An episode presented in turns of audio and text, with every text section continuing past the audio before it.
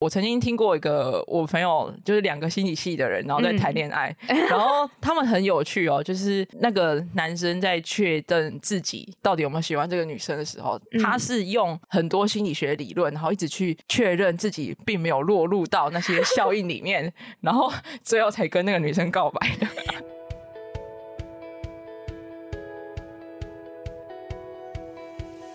嗨，欢迎收听一零四高中职 Podcast。在学生期间，我们都经历过课业压力、升学迷惘，或者是有各种烦恼的阶段。这个节目将透过四个系列主题，与你一起探索方向，讨论课纲升学，了解科系与职业，并聊聊校园生活大小事。我们期待你听完节目之后，能够获得知识与成长，更愿意付出行动。Hello，大家好，我是节目的主持人 Lily，目前是大学刚毕业满一年的学姐。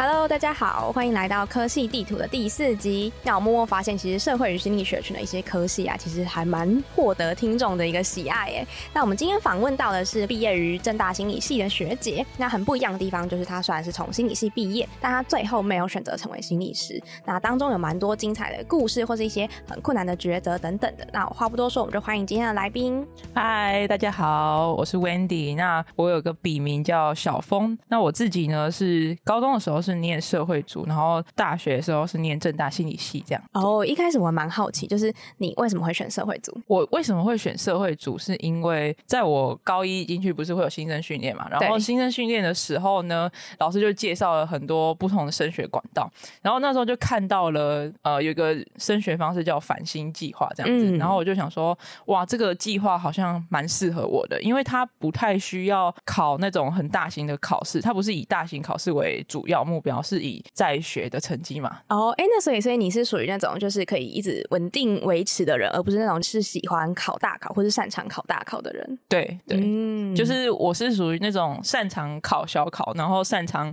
背那种很短期的东西。就是我很常在考大考的时候失常。哦，对，哎，真的蛮可惜的。哎，对，不知道为什么，就是以前我们那时候是那个末代的国中的考试，那个叫什么机测？机测，对对对，我是末代机测，然后那时候就是。考试考出来，然后发现哎，跟我自己预期的差了蛮多分数的这样子，然后就有意识到自己不适合考大考，所以那时候看到繁星这个制度，然后因为我是比较属于在校成绩比较稳定的，嗯，所以我就想说好，那我就决定要来念社会组这样，然后再加上我其实不是一个擅长理科的人，尤其是物理，对，物理真的是好可怕的噩梦，对，物理真的我真的不行，所以那时候高一的时候修完之后就觉得好，我人生。真的不想再碰物理了，然后后来就因为这两个综合的因素，然后就决定要走社会组这样。对，哦，哎，那我还额外想问一个问题，就是因为我觉得现在的同学他们在高中阶段可能还是会有一点迷惘。那我自己还蛮好奇，在什么时候时候确定自己想要读心理系？我自己想要念心理系是在我很小的时候，很小的时候。对对对，就是那时候是才国小二三年级那时候吧，印象中是因为我的阿昼就是我的曾祖母嘛过。过世了，然后那时候我开始有一个很严重的状况，叫分离焦虑症。嗯，对，我不知道大家知不知道分离焦虑症。就我简单讲一下，大概就是有点像是幼稚园小朋友去上学的时候，然后要跟爸妈说再见的时候，都会在那边哭个半死之类的那种状况，大概就是一个分离焦虑症的展现方式。哦，哎，你小时候是阿周带大的吗？我小时候不是阿周带大的，所以我自己也不知道为什么会有这么大的一个冲击。但是我会觉得小时候都会觉得身边。的人都会一直陪着你，嗯，好像一直都在。对对对，然后突然间有一个人离开了的那种感觉，我觉得比较大的冲击是来自于这一点这样子。然后那时候就是因为有很严重的分离焦虑症之后，我就开始情绪上就变得比较多，然后又没有人可以理解我这样。然后我就那时候我不知道为什么，我就 跟我妈说我想要念心理系，这样。那他们的反应是什么？那时候我妈的反应听到心理系的时候就说：“念什么心理系啊？拜托，那是有病的人才在念的什么？”对我妈以前的观念就是这样。那因为那已经蛮久以前嘛，所以我相信其实很多那一辈或是那个时间点的人，嗯，都是可能跟他都有很类似的想法，因为对于这个东西不理解。然后我又是在一个比较传统的地方出生长大的，这样对。反正我们那时候就有稍微小吵架了一下，可是就也不了了之这样。因为我心里还是很需要慰藉嘛，所以我那时候就开始看那个报道，你说说心理相关的文章或是书吗？对对对，那时候一开始还没有那么正式，一开始都是看心灵成长类的，就是 我不知道大家知不知道以前的那个报纸，它有一个副刊，它会有那个心灵园区什么？对对对对对对对对对对。啊，现在的人如果听这个没有看过报纸，可能就不知道在讲什么。然后呢，那时候都会有些像什么吴淡如啊，什么什么，那会写一些那种心灵成长类的文章。嗯，然后我看完之后就觉得，哦，这个东西很打中我的内心，这样。嗯。可是看久了之后，你就会觉得好像内容就是比较差不多，所以我后来到国中开始就会开始改看那种科普类的心理的书。哦，对。哎，所以这个阶段就是你跟爸妈的一个观念上面，可能还是对于心理系没有共识，对吗？对，国中的时候还是完全没有共识，但是我那时候因为已经开始看很多心理相关的书了嘛，嗯，所以我那时候就会做一件很奇妙的事情，就是我在看新闻啊，然后如果我看到有些，比方说什么社会案件或什么一个状态，然后我就会跟他们说，我跟你们说，这个是心理学里面的什么什么什么名词，什么什么效应，然后这个可以怎么去解决，或是去解释它这样子，因为我就很爱讲话的一个人，然后我就会在家里解释这些东西给他们听，这样，嗯，等于他们无形中也是默默的被就是潜移默化，对对对，就是无形中就会一直被我灌输一些心理学知识到里面，这样子，对，就蛮有趣的。所以他们后来就是接受吗？还是妥协？后来就是反正就是一个默默一直在潜移默化影响他们，有点像是那种洗脑的感觉。嗯，然后到高中的时候，高一有一次，然后是我们学校刚好邀请了一位台大心理系的教授来演讲。我妈有一次就骑车，然后要载我去上学的路途，她就突然间跟我说：“哎，我跟你们说，你们学校有一个心理学教授要来演讲啊，你要不要去听？”然后我就想说：“哈，你不是很讨厌？对啊，不是很反对？对啊，我想说他今天吃错药是不是？”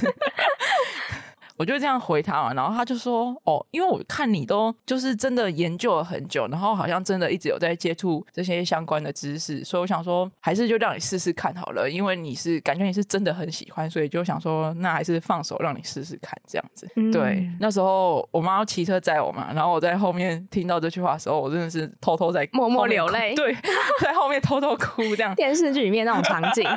就是觉得哇，真的被一个你觉得很对你来说很重要。”的人接受了你的某些想法，这样对，就蛮感动的。这样，它真的是一个长期抗战的过程吗？对，就是从你国中拿到高中，最后填上心理系那一刻，对，然后就蛮久，蛮蛮多年的。嗯，对。那我觉得可以给同学们一个参考，因为因为以你的例子来说，你是一个蛮早就有一点点方向的小孩，然后慢慢去跟家长沟通。因为可能我们一开始就是跟家长对话的时候，如果你是发生在比如说你高二或是高三考完学测之后，就发现说 我想要填这个系，但我妈。说不行，然后就那个冲突可能就会变得很大。但如果说就是现在的同学们，你们可以早一点去想这件事情，或是你可以默默的，可能就试个水温，就是问爸妈说：“哎，那你觉得什么什么戏怎么样啊？”对他们可能你就可以先得到一些回馈，然后或者你可以再决定说你要怎么样去跟爸妈讨论。对，就是可以走一个比较长期抗战的那种状态。但是那个长期抗战不用说是，就是完全不用跟爸妈互动，对对，不用到离家出走那种。对，有像我这个同学，他就是因为可能蛮后面才确定自己的人生历程。那时候看他们真的是很辛苦，对对对对，就是来学校我都会想说是怎样家里发生什么事情 那种感觉，就是真的是家庭革命的那种，嗯，对，很辛苦。所以我自己觉得呃蛮早确立方向，然后用一个比较，我觉得有点像是那个比较温和的一种抗争方式，我觉得还蛮好的。就是我还是可以跟爸妈聊天互动，但是默默中去影响他们这样。哦，不合作运动，对对对，不合作运动，我都跟别人说那是甘地的不合作运动。嗯，好，对，所以如果对心理系有兴趣的同学，你一定要往下听，因为我们会谈更多关于心理系的内容。那你可以再跟你爸妈去分享，或者直接把这一集贴给他们也可以。对，好，那我想问 Wendy，就是以正大心理系来说，你们有哪一些课程是一定要上的课吗？呃，我们有些必修课，像嗯大一的时候一进去，你就会先修普通心理学，有点像是一个盖瓜，让你知道你接下来大概会学到什么。你会学到一些社心啊，学到一些发展，学到一些，反正就是会先丢一些很基础的概念给你。很概论的东西。对对对，然后让你知道说，哦，大概会知道这些东西这样子，然后也会告诉你一些简单的心理学发展史啊，然后还有一些比较重要的人物这样子。对，还有两个很重要的科，一个是统计啊，哦听起来很可怕。对，统计学就是基本上应该是所有心理系都要修的啦。对嗯，就算是辅导智商也要修哦。对，哎，如果大家有兴趣的话，也可以再回去听我们一些关于心理辅导智商的科系他们的一些必修课程。对，辅导智商也要修，然后所以统计真的很重要。好，再来还有一个是因为我们是心理系，我们是三类组，所以我们还会修一个人体生理学。嗯，对，那人体生理学这个就是比较偏向生物啊，或者是神经科学的部分。那大家的生物就要加油。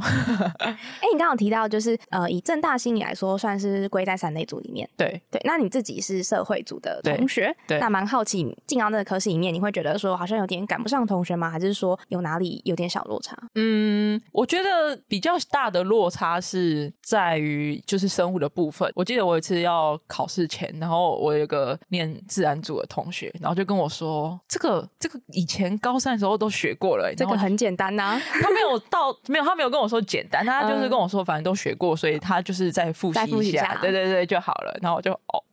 对，然后我在那边 K 书 K 的要死要活，然后结果他就在那边，嗯，就是有种很轻松的感觉，然后就、啊没办法，人家就是比我们早学了一点，这样对，嗯嗯，对嗯虽然说他是归在三类组，但是因为现在同学们的一些呃学制上不一样，所以他可能有一些采集的科目，大家可能要再去研究一下。对，好，那刚刚我们提到都是大一的必修课，那如果到大二、大三，他们的课程会不会比较多元性一点？哦，大二会是非常爆炸的一年，哎，为什么？因为心理系很有趣，信息会把所有的几乎所有的必修课都塞在大二那一年。哦，感觉哦超累耶。，对，超多，包含像是心理测验，然后嗯心理实验，然后还有发展啊，然后性格性格心理学，然后还有生理心理学。嗯，对对对，你看这样讲下来，这些都是必修，对啊好可怕哦。对。然后重点是你还要有要做实验啊，然后要去嗯写一些就是跑实验数据啊，然后写报告之类的。嗯，对，它不是一件轻松的事。然后再加上呃，我们系上有一个很有趣的习惯嘛，就是我们通嗯常主办活动的都会是在大二这一年，哦，大家系上的一些活动对或是一些轻松的东西，都是大二负责。就是比方说宿营啊，或者是我们系上有些活动的嗯主办的那一个年龄层，就是嗯大二这一届。然后等于要度过大二这一年，有点不容易。对，就是你有超重的功课，然后你还有超多活动要办。听到这边，同学会不会有点害怕。不会啦，就是大家都是这样活过来。我刚刚有提到那个心理测验跟那个心理实验这两个，我还蛮好奇的。哦，你是好奇哪个部分？呃，测验这一块，因为好像我们平常，比如说大家在 IG 上面啊，或者嗯网页上面都会看到一些心理测验的小游戏等等的。哦那好奇这个跟你们学的课有没有关联？哦，应该可以说是几乎没有关联。对，就是如果要真的很以正式的角度来说的话，它那个可能只能算是一种趣味的测验。嗯，对，我觉得如果以一个行销的角度来说，它会是一个非常好切入的点，因为它很容易分享，就很容易，比方说我今天测完，嗯，然后我就想说，哎，那我传给你，传给你，然后嗯它就会扩散出去嘛。可是如果以一个正规的心理测验的角度，像我们以前就是要去学很多东西，像是包含一个测验测出来它的信效度是什么，多少这样。对，信效度就是信就是可信的程度，就是你今天这个测验我做出来的真实的程度到哪里。嗯然后效度的话，就是你今天这个测验测出来是不是真的可以测出你想要的那个目的。嗯，对，然后光是这个东西就有超多东西要学了。然后所以它真的不是一个我们平常看到的测验这么简单对，然后它还有包含很多统计的观念，也都会加在里面。哦。所以等于大医学的东西要再拿出来用。对对对对对，所以统计真的很重要。就是你的测验做出来的，我们可能会去施测，然后去找一些你，包含你要了解你的母群啊，然后你后面算出来的群体啊这些东西去算说，哎，你今天这个测验你做出来的信效度是到哪里，然后能不能往外发表这样。哦，我记得高中有一门数学课，里面有一个章节节，就是专门在讲统计的一些概念嘛。对，对，所以这个同学们在高中的时候，可能就是要先打稳基础。对对对对对，那我自己另外还好奇，就是刚刚有提到一个心理实验吗？嗯，那个是什么样子的内容？呃，心理实验的话，它其实课本上它可能只会跟你说很概念性的东西，比方说呃一个实验它可能会有一些哪些状况啊，嗯然后课本上是这样讲。可是呢，我们说我还要做实验嘛。对，那我们的实验很特别，我们实验是要用程式语言去写出来。哈，什么？不是心理系吗？对对对，我们那时候还会用一个城市语言叫 MATLAB，然后我们要去写出一个实验，然后让在电脑里面做一个实验之后，然后让人就是我们会去找一些大学的同学，然后去找大家来做测验，然后去把它写出一份报告这样子。哦，所以它其实是用城市的这个工具，然后去把你们要做的一些实验东西，把它呈现出来。对对对，哦听起来也是蛮困难的。他应该可以算是我本人 自己大学修过觉得最痛苦的一堂课。哦，对，因为我那时候都觉得我很认真在听的，可是我还是听不懂。然后我那时候还会下课之后去骚扰助教，就说 我可以问一下那个这个到底是为什么这边要放这个，然后这边要放那个嘛？这样对。嗯，好，所以除了我们刚刚提到这两门看起来比较难的课之外，就大二的话，就还有其他，比如说生理啊、性格发展心理学这一些的理论篇的课程吗？对偏理论的课程，但是我觉得这些都还是比心理测验跟心理实验有趣一些。哦，对它可以两个互相平衡一下，毕竟大家的大二应该蛮辛苦的。对，就是性格就也是蛮有趣，就是在讲我们人格特质嘛。比方说嗯你是外向性的、啊，比较严谨啊，或者这些，然后他也会跟你讲很多，包含是呃每个比较知名的那些骨灰级心理学家，就比如什么弗洛伊德、然阿德勒这些。听的那几个，对对对，那一些心理学家，他们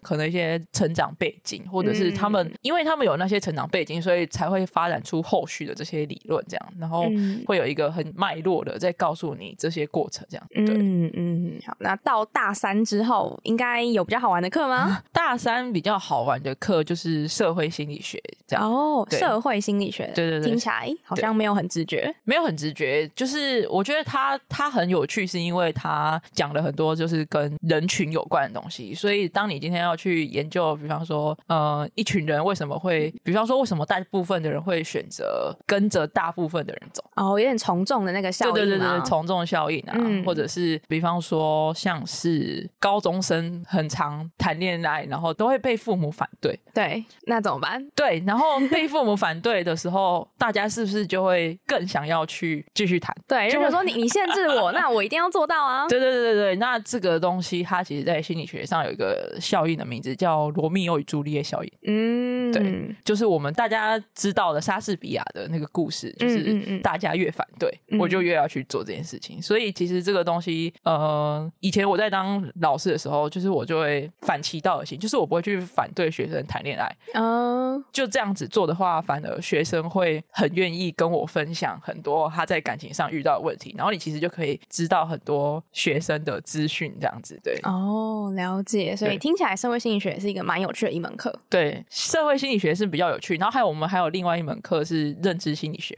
然后哦它很重要，可是它也很难。那可以大家跟我们分享一下这堂课吗？它那像认知心理学，它有一个很有趣的东西叫做认知偏差，我不知道大家有没有听过这个东西。嗯，好像没有。好，认知偏差它其实是一个，就是我们人的一个很有趣的概念，就是比方说，当我今天对一个人付出的时候，嗯然后我一开始，我一开始可能其实没有这么喜欢这个人，哦，就有点谈恋爱那个刚刚开始的阶段吗？有一点类似，但是它也不一定只限于感情，反正就是在于人跟。人之间对对对，人跟人之间互动的时候，当我今天对这个人一直不断付出的时候，我就会开始产生一种认知的偏差。我就会想说，我是因为真的很喜欢这个人才去付出，还是是我其实是因为付出了，所以我才慢慢越来越喜欢这个人？哦，有点相互影响吗？就有点像是，比方说，我今天去上课好了，然后我去上课，我就会思考说，到底是因为我很喜欢这堂课，还是是因为我实际付出了这个劳力，然后我让我产生了一个偏误，以为我很喜欢这堂课。哦，我觉得认知心理学它有很多有趣的这种概念，然后它它很难用一个很概括的东西去解释的很清楚。但认知偏误就有点像是说，我们会因为我们自己去做出了某些行为，或是付出了某些努力，然后让我们以为我们自己可能是喜欢某些东西。嗯，对，哎，学这些东西真的是，就我觉得好像在生活中你也可以边反思说，为什么你现在是这个选择，或者你在做什么样子的事情。对对对对，就是蛮有趣。我曾经听过一个我朋友，就是两个心理系的人，然后在谈恋爱，然后他们很有趣哦，就是那个男生在确认自己到底有没有喜欢这个女生的时候，他是用很多心理学理论，然后一直去确认自己并没有落入到那些效应里面，然后最后才跟那个女生告白的。听起来是一个很理性的人，对，很有趣的。那蛮好奇，就是你觉得读心理系的话，它需要什么样子的特质，或是你觉得什么样子的条件人比较适合？因为你刚刚前面那个很理性的同学的例子，我好奇是不是大家同学都这样子？哦，嗯，其实我有蛮多同学都蛮理性的，对，老实说。然后我觉得他可能会有点跳脱大家传统上认为觉得应该要很温暖啊，然后很感性啊那种。哦，那会不会就比较偏向是智商相关的科系？有可能，因为我自己身边读智商的数据没有这么多，但是如果以我自己身边念心理系的同学来讲，老实说，我觉得蛮多都还蛮理性，但是并不会说这样就不温暖或是怎么样。可是我觉得它就会变成不是一个必要的特质。嗯，对，就是没有什么一定要有什么样的特质才可以念心理系这件事情。嗯，对。那我觉得最重要的一件事情是要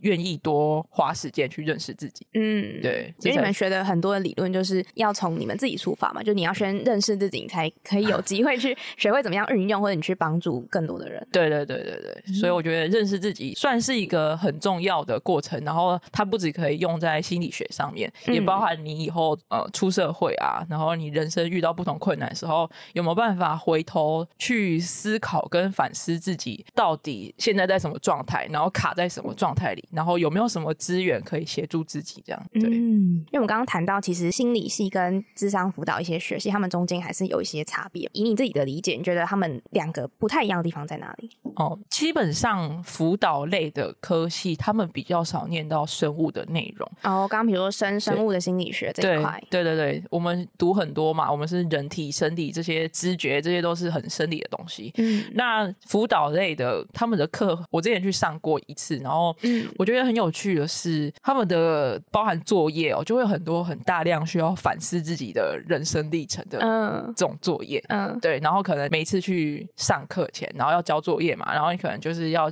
反思一篇呃什么几千字，然后跟你过去的历程有关的事情，这样。哦，哎，那以你们心理系的那个作业来说，会是什么样子？哦，我们心理系的作业就比较不会是这种类型，比较多就是像我刚刚讲，我们就是要去做实验，然后跑数据，然后交一份数据的报告内容这样。嗯，对，然后不然就是考试。那其实两个系所之后未来的发展可能也是有点不太一样，对吧？对，蛮不一样的。就我以前去医院见习啊，就是我们那个单位就是有十二位心理师，然后六位是咨商师，六位是临床的这样子。然后因为医院里面会有很多病理的状况，就是比方说像是早疗的儿童，早疗就是像是可能一出生他可能在发展上就有些先天的问题，嗯，然后还有一些老人的病理的部分，比方说像失智啊，或者是一些脑神经出问题的状况，跟人体相关的一些结构或是构造对对对状况。对，那这些部分呢，通常是只有临床心理师可以去做，嗯，对，智商心理师通常就比较不会被指派去做这件事情，嗯，对，因为他们念的病理的部分比较少，可是临床念的比较多，那基本上都是临床心理师会去做这一块会比较多，所以就是说你的个案的来源会更多元这样子。嗯，对你刚刚提到就是你有去医院见习的经验，对对，那这个是一门课吗？还是说它就是一个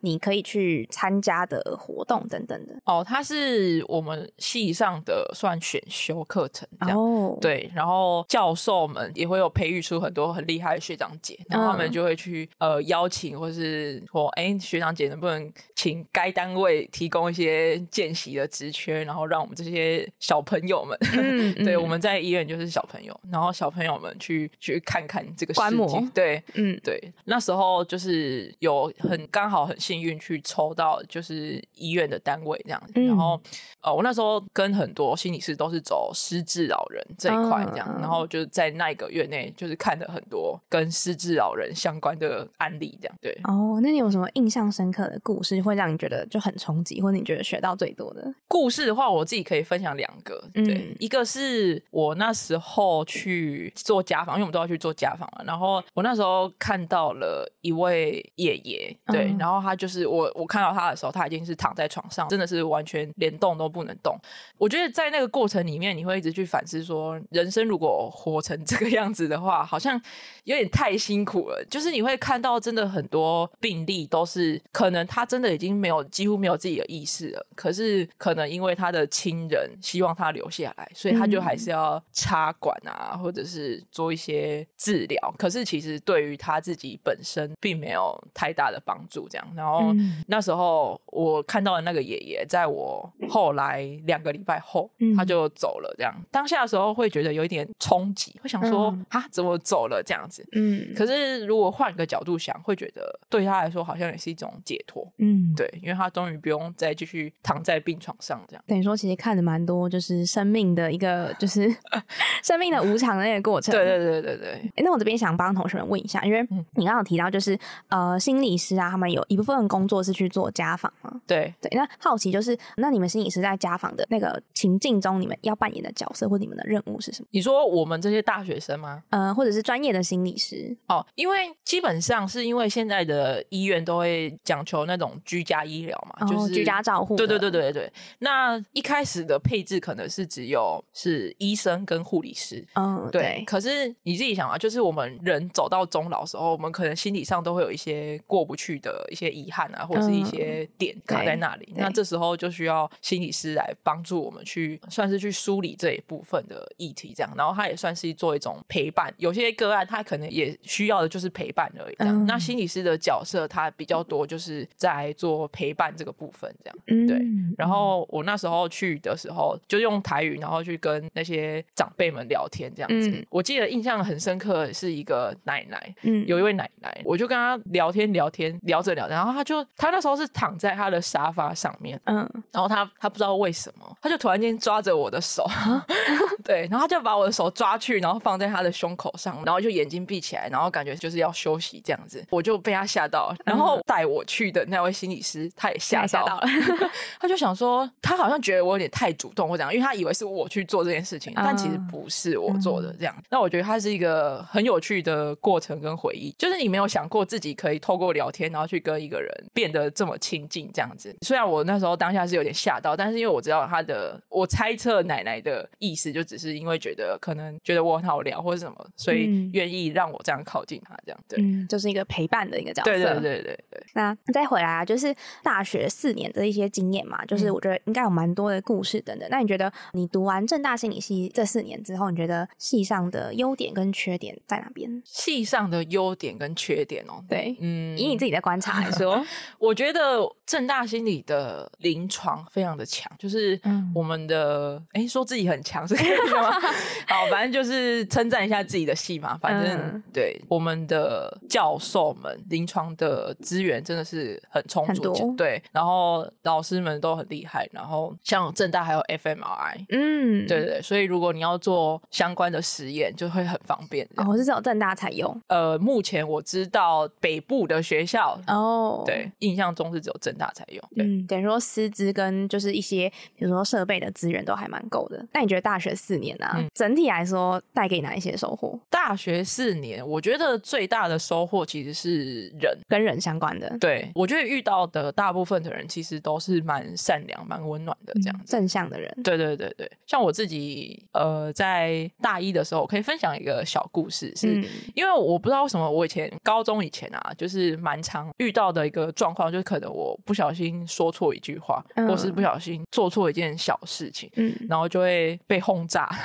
对，或者是就会被抛到什么脸书干嘛，然后就会被骂这样子。各各种指责或者是对对对批评等等对的，，所以我自己的习惯模式就是，我觉得做错事就是会被骂，嗯，对，或者是什么事情没有做好就是会被骂。嗯。那那时候我记得我大一刚进去的时候，然后因为我们的宿舍大一宿舍在山上，那时候要参加那个新生的训练营，嗯然后我就因为我在山上，然后坐公车校内的公车下来山下嘛，结果我就因为错过了公车，然后就就是已经准备要迟到了。嗯然后我就赶快传讯息，然后跟学姐说：“哎、学姐，不好意思，抱歉我，我会迟到一下，什么什么这样。嗯，然后应该感觉可能会被骂，对对对，我就想说，完蛋，我一定会被骂这样子。嗯，结果学姐竟然传来跟我一句，她就跟我说：“哦，没关系，你慢慢来。”这样，哦，哎，对那就是跟你之前那个经验得到那个结果就不一样啊，，对，完全不一样。然后我就嗯吓一跳，我想说啊，竟然有人就是因为我在我的认知里面，就是做错事或是迟到就是一件不好的事情，就是应该会被骂或是被惩罚这样子。嗯但是那时候学姐反应竟然是没关系，慢慢来，嗯我就有点打破了我既定的印象这样子。嗯这是其中一个例子。然后就是我在戏上真的遇到很多这样子的人，他让我有机会去跟过去的既定模式去做一个反思吧。嗯，对，就会去思考说，哦，其实原来做错事我是不需要被骂的，然后我可能有第二种选择的反应，然后我也可以选择去原谅啊，或者是什么对自己更好的方式，或是对对方更好的方式，这样对。嗯所以我觉得大学对我来说是一种滋养。嗯嗯，对就是重新的，比如认识自己，或是跟自己对话的一个过程。对对对对对，嗯，好，所以说现在在听的同学们，如果你很期待未来的大学生活的话，那也许就是大家可以在大学里面可以有多一点尝试，或是嗯多参加不同的活动啊等等的，都是可以很好认识你自己的机会。对，那这边也帮大家小小的调查一下，如果以正大心理系毕业之后，学长姐啊，或是你们自己的同学，通常毕业之后都会去做哪一些工作？最典型的还是心理师。心理师。然后，如果走工商组的，很多就会是去做人资的部分。哦，哎，你刚刚有提到有分组，那他是在大学的时候会分，还是说你们之后如果要往上读研究所的时候才会有分组？主要是研究所才会分组这样子。哦，对，那你们分的四大组，对我们主要是四大组，就是有实验、工商、社心跟临床这样。嗯，对，主要是这些。嗯，所以大学都不会有分组，就只是会有一些相关的课程。对，大学就是很多元的课程，然后让你去修，然后你自己之后诶修了觉得还不错，觉得自己好像对这个有兴趣，然后最后再往上继续念这样。嗯，对对嗯，那如果第二、第三名大家会去做的一些工作的话，第二、第三名哦，我猜应该是什么研究人员或什么吧，因为我身边也蛮多在做研究助理的。然后就是你们大学时期会做一些研究，他会有需要一些专业的人在从事这些这一块。对啊，对啊，那根据其实一零四的生人就业地图上面的统计啊，其实就如同刚刚 Wendy 说，其实第一名是心理师，嗯然后二三名可能就是人资或者研究助理等等。那当然也会根据大家的一些专业或者他们想发展的方向有不同的一些呃结果。嗯，对。嗯，好。那最后啊，其实因为现在蛮多听众都是高中的同学们嘛，那如果他们在高中的期间对于心理或是心理系有兴趣的话，你觉得他们可以做哪些事情？嗯，我觉得最重要的还是要多认识自己。嗯多认识自己其实有很多方法，包含像是可以去多看书啊，然后或者是跟朋友去做一些比较深度的聊天。像我以前大学的时候很很很喜欢问我同学一件事情是：你们觉得如果要用三个形容词形容我，你们会用什么？这样。然后我之前还有学妹被我问到烦，她就问我说：“你不是已经问过了吗？” 对，可是就你会很觉得很妙，是你在不同时期，然后问同一个人，嗯会给你完全不同的答案。哦，对，因为毕竟人就是会变化的嘛。，对，就是它是一个很去有的时间，大家可能坐下来，然后就会慢慢的去聊说，哎，我觉得你是一个怎么样的人，然后因为什么什么事情，然后所以我觉得怎么样怎么样，然后我觉得那个过程是一个，就是透过朋友不同的角度，再多认识你自己这个人，这样。嗯，对嗯，就是你可以跟身旁，比如说长长期互动的同学，或者你的好朋友，就你们可以一起讨论这个问题啊，或者是你可以透过他们的观察去更认识你自己。对对，那其实现在蛮多的同学，他们在高中的时候可能会透过营队的方式去探索。嗯，那你觉得这个这个方式是你自己有经历过吗？呃，我自己高中的时候其实有去参加别间学校的心理营。哦，哦，那那你是因为就是参加完之后更确定，还是说你本来就确定？我只是想多先了解看看。我觉得它也是让我更确定的过程，但是我觉得。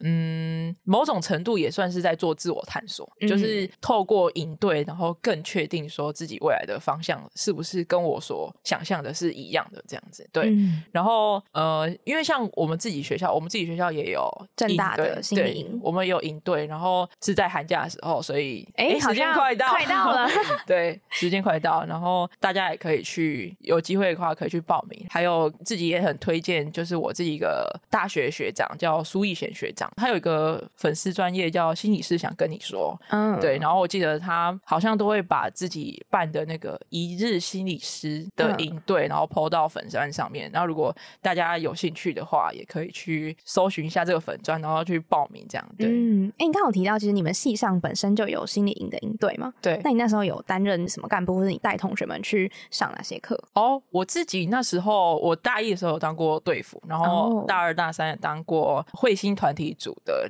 leader，这样子，就是去带领高中生去做自我探索，这样对嗯。然后我觉得那是一个蛮有趣的过程，因为像是我们就会开始写教案，然后要写五天的教案。我那时候跟我的伙伴呢，我们两个就是很不知道哪根筋不对，我们就是要嗯搞一个很大的东西，然后我们设定的五天的课程都跟人际关系有关，然后它是一个哦人际关系的历程，包含你从认识一个人，然后跟他变熟，嗯然后感情可能越来越好，然后到最后可能会吵架、会破裂，然后最后怎么去和解，这样我们就设计了一个五天的这样子的课程，然后我们自己都觉得做起来蛮有意义、蛮开心这样。对，嗯，等于就是把你们所学，然后把它用一个比较简单的方式，让他们可以先提早可能稍微认识一点大学的课程是什么样子。对对对，他们就是可以从那个彗星团体的部分，然后去多认识一些比较自己内心的一些反思，这样子。嗯，听起来是蛮有趣的课，我自己都很想上。